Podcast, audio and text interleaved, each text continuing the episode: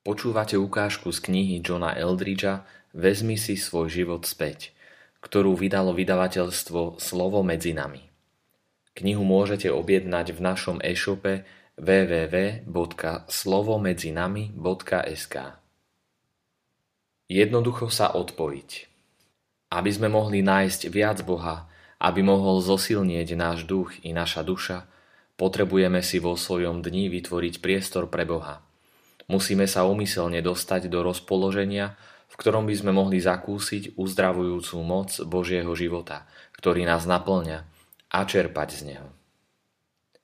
V priebehu dejín Ježišovi oddaní nasledovníci využívali na to pokoj a ticho, chvály, bohoslúžbu, pôst, modlitbu, krásne miesta a veľký počet iných cvičení, prostredníctvom ktorých pili plnými dúškami z Božej prítomnosti a odpútavali svoju dušu od sveta. Neprestajná záplava zaujímavých faktov a komentárov, škandálov a kríz, naozaj dôležité usmernenia skombinované s najnovšími správami z celého sveta z prvej ruky a s osobným životom našich priateľov, to všetko dodáva duši na pohľad liečivú zmes pocitov, zloženú z informovanosti, blízkosti a zmyslu. V skutočnosti je to však nová babylonská väža, prístup ku všetkým formám poznania a prevratným informáciám priamo v našich telefónoch a v každom okamihu nášho bdelého stavu. Našu dušu to metie a privádzajú to do stavu akéhosi umelého zmyslu života. Zároveň nám to pritom bráni úprimne sa starať o ňu i o svoj život s Bohom. Kto už len má čas čítať knihu, alebo zasadiť niečo v záhrade. Dovolte mi to povedať ešte raz, keďže je to v úplnom protiklade so spoločenskou atmosférou, v ktorej dennodenne žijeme. To, čo sa dnes považuje za normálnu každodennú dávku podnetov, otupuje našu dušu falošným zmyslom a spôsobuje, že v skutočnosti sa zanedbávaním naša duša stále stenčuje a stenčuje a trpí újmu pre bláznovstvo, ktoré sa nazýva pokrokovým životom. Doslova sme nútení vplávať do plitčín svojho života. Teraz nekarhám, len hádžem záchranné lano. Ježišovi oddaní nasledovníci v každej dobe stáli pred veľmi ťažkými rozhodnutiami.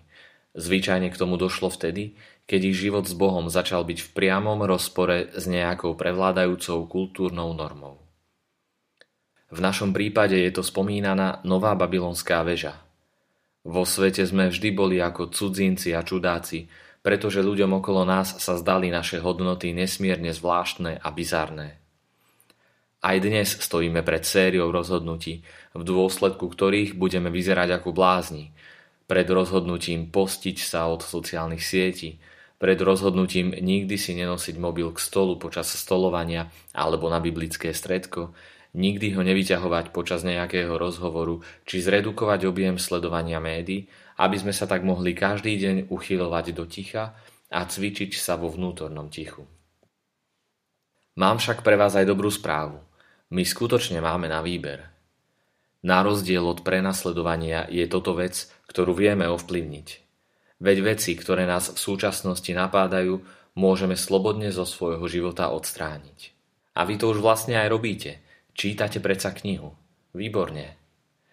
Neskôr na tejto našej ceste spoznáte mnohé skvelé metódy, akými sa dá odpojiť a uchovať si zdravý rozum. Na teraz vám ponúkam pár myšlienok o technike. Vypnite si upozornenia a notifikácie.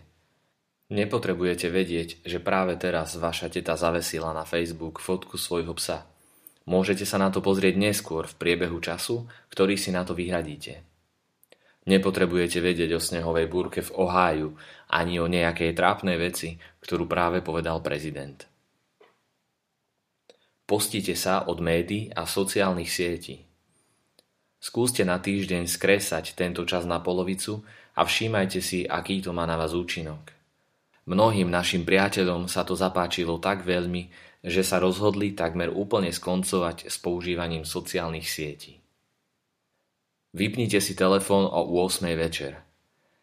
Vyhraďte si večer na robenie skutočných vecí a vyžente zo svojej spálne všetky technické výdobytky. Nekontrolujte si mobil len čo ráno vstanete. Prejavte svojej duši trochu milosrdenstva a nechajte ju prebudiť sa. Užite si pár pokojných chvíľ. Keď váš mobil začviriká alebo zavibruje, nereagujte. Nechajte ho čakať, kým ho vezmete do rúk. Takýmito malými krokmi sa mi darí premieňať svoj mobil opäť na nástroj, teda na niečo, čo slúži mne a nie naopak. Robte skutočné veci. Krájajte zeleninu, hrajte karty, skladajte puzzle, chodte sa prejsť, učte sa hrať na nejakom hudobnom nástroji. Ak každý deň vytvoríte čo i len trochu posvetného priestoru, bude sa v ňom s vami stretať Boh. A vy si to zamilujete.